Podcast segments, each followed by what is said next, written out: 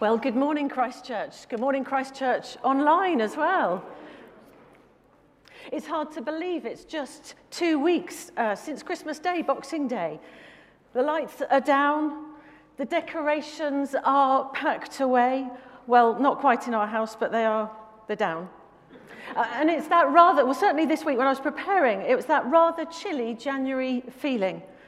And yet we come to 2022 wishing one another a happy new year.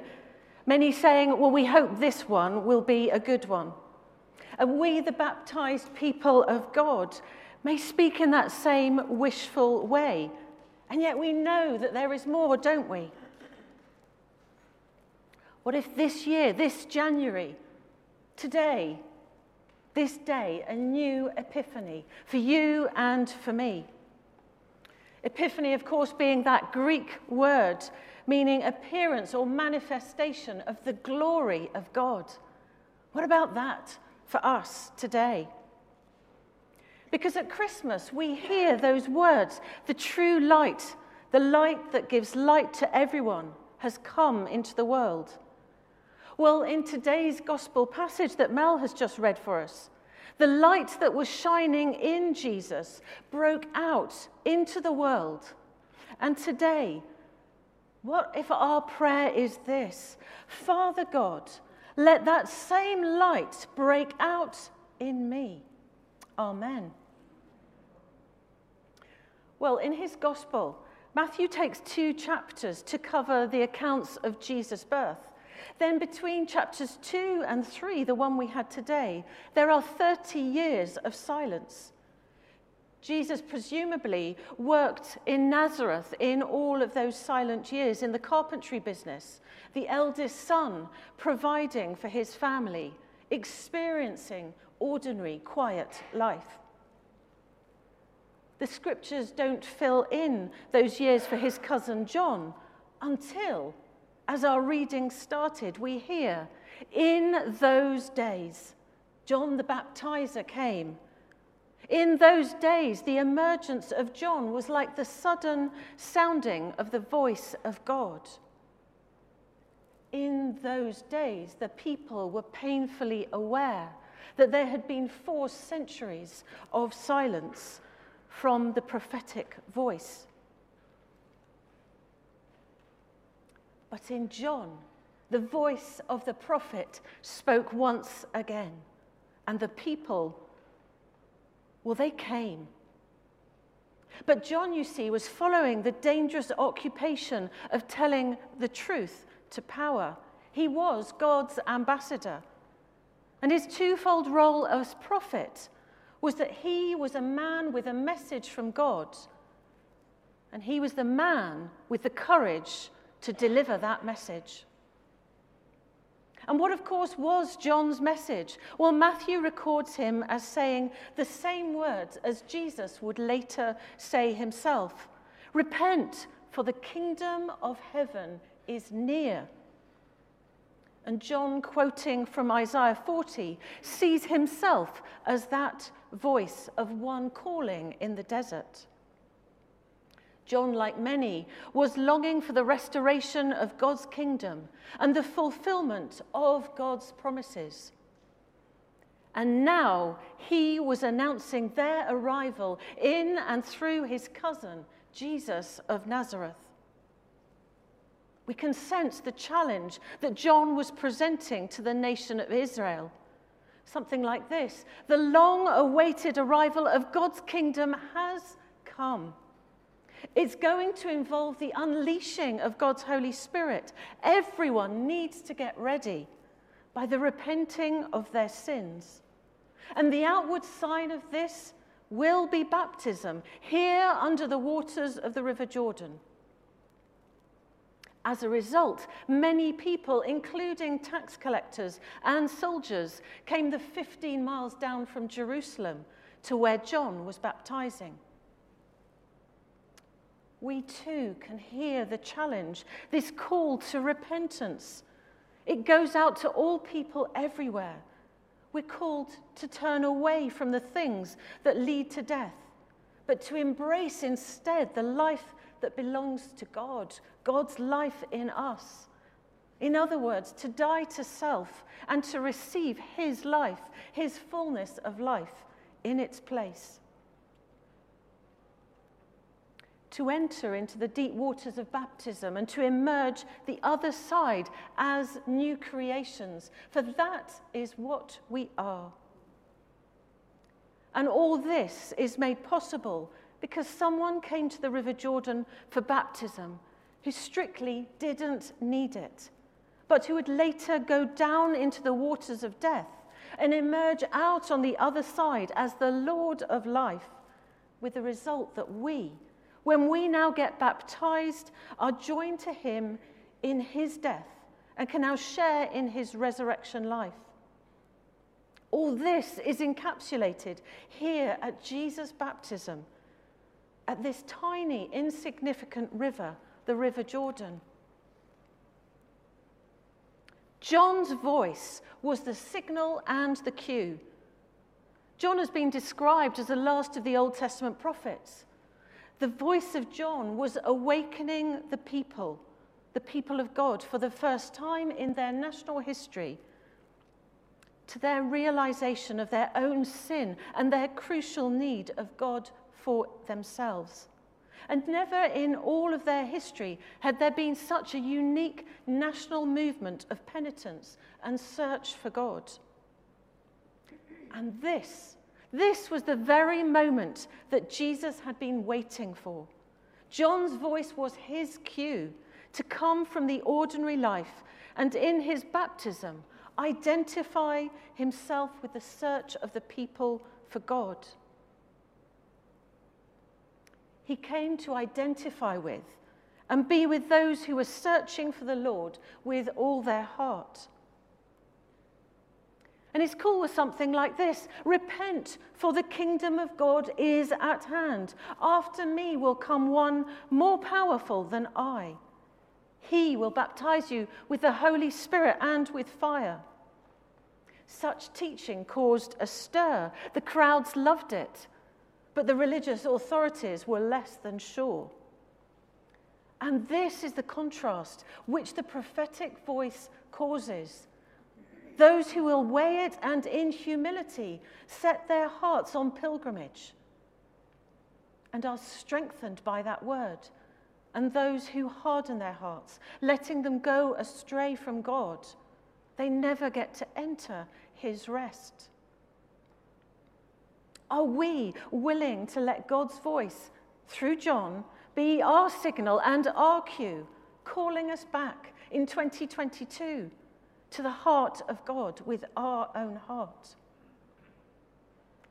How marvelous to think that today we have that possibility of letting go of all the things that lead to death and once again embracing the life which God has in store for you and for me. I'd like to wander for just a moment, and I do mean wander, at the River Jordan. Some suggest its name is derived from the Hebrew word to wander or to meander.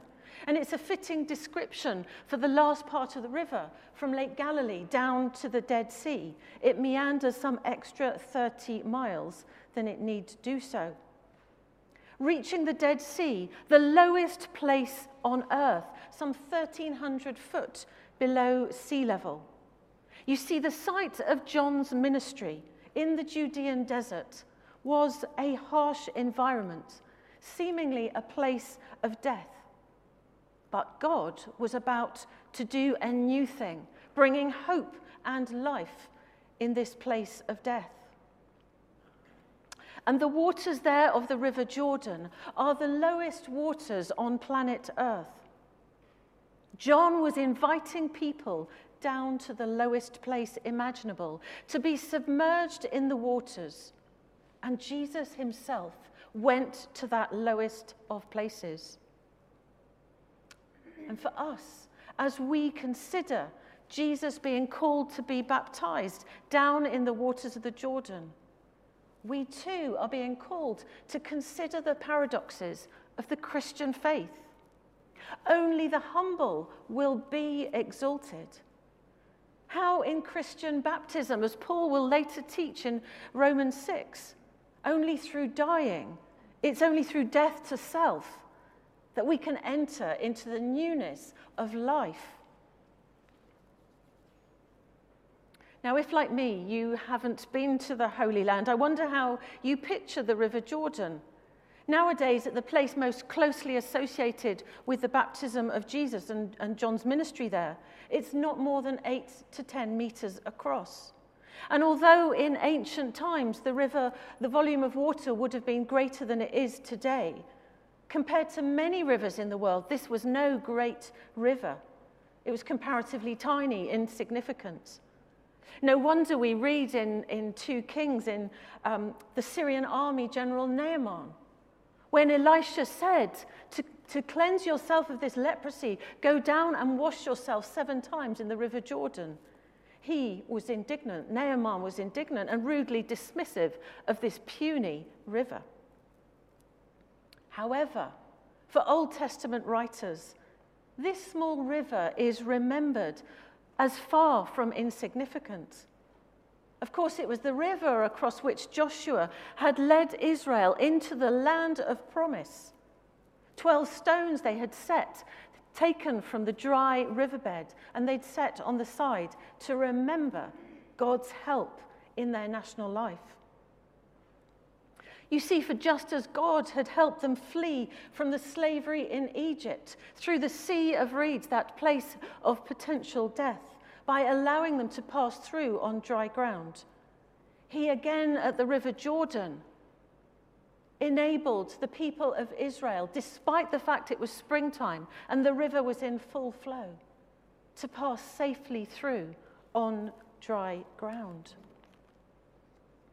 And Israel's God would later do the same thing for Elisha as he took over from his predecessor Elijah.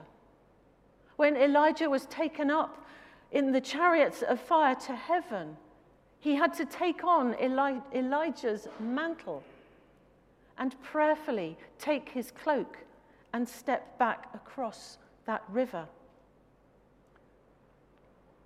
Both as Elijah, Elisha took over from Elijah as prophet in Israel, and as earlier Joshua had taken over from Moses. Now, the River Jordan, for both of them, was a significant rite of passage.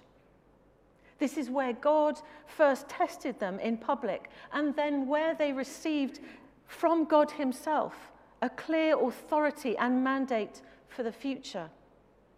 So now, for Jesus, at the start of his public teaching ministry, Jesus came to be baptized by John. It was Jesus' moment of taking over from John. And it was here that Jesus received from his Father clear affirmation of his unique role in the deliverance of God's people through salvation at the cross.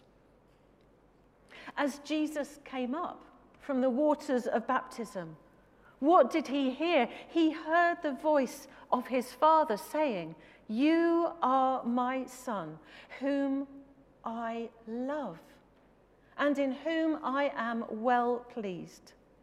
This was Jesus' divine mandate for his dramatic mission. And dramatic indeed it was. For just as Joshua had bravely entered the promised land and brought it under the rule of Yahweh, Israel's God, now this latter day Joshua, for the name Jesus is the Greek version of the name Joshua, which means God saves he was bringing the whole world under the rule and reign of Yahweh. The kingdom of God was now about to spread to the whole earth. And it will begin here in the low waters of the River Jordan. In Jesus, I want to bring out three things that we see here at his baptism. Matthew inserts that detail of John having a little argy bargy with Jesus. So John says, Well, if you're the one, surely you should be baptizing me. And Jesus says, No. We do this to fulfill all righteousness. Jesus was walking the obedient path. God had told him to do this. And even though Jesus himself did not need to get baptized because he had no sins to repent of, he was coming down to where sinners are in order to bring them up to where he is. So he saw it as necessary to go down in order to bring us up. It's a sign that Jesus is willing to identify with you and with me where we are, even at the lowest points in our life. He identifies with us, even though, of course, he has no need to repent. And this is the pattern that we will see that he shows us at the cross when he didn't need to die for his sins. It was us who needed to die for our sins. But he went to where we are in order to rescue us, that we can come up the other side into new life. So, that one thing that we see in Jesus' baptism is his humility to identify, even at cost, with each one of us, sinful men and women Praise be to God. Of course, the second thing we see is that clear revelation of the beautiful Holy Trinity God the Father, God the Son, and God the Holy Spirit, all mentioned in our last two verses. It's a rich picture which Matthew paints. And of course, he will pick it up again at the end of his gospel when he links it once again with baptism. Jesus says, Go and make disciples, passionate disciples. Now, that's not in the text, but that's what we say here. We're making, in the business of making passionate disciples and baptize them in the name of the Father, the Son, and the Holy Spirit. A fresh start that needs never be repeated.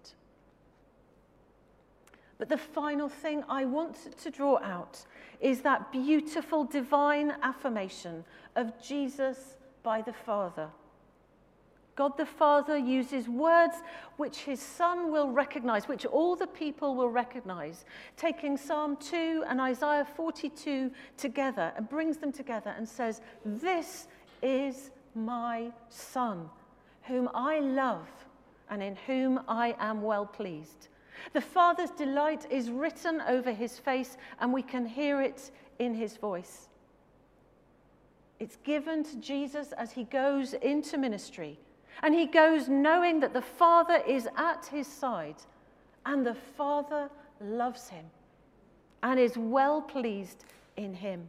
He's done nothing. The Father loves the Son. And so, empowered by the Spirit, and strengthened by the Spirit, he goes out into the desert, then into Galilee, into his ministry, and then on up to Jerusalem to the cross, but strengthened in that divine affirmation of love.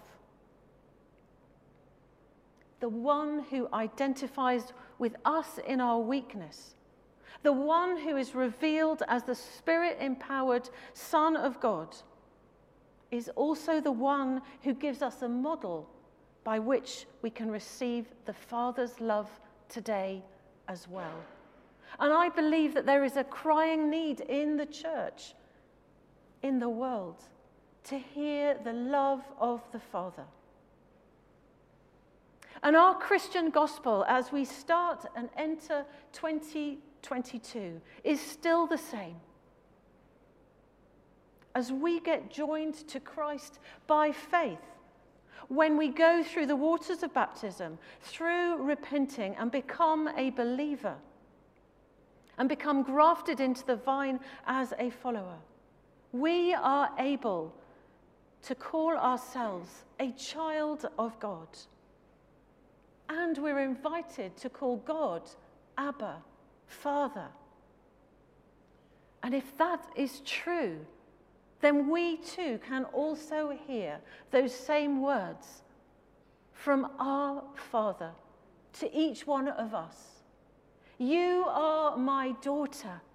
You are my son, who I love, and in whom I am well pleased. God loves you because you are his child. He loves you because he loves you. Full stop. Amen.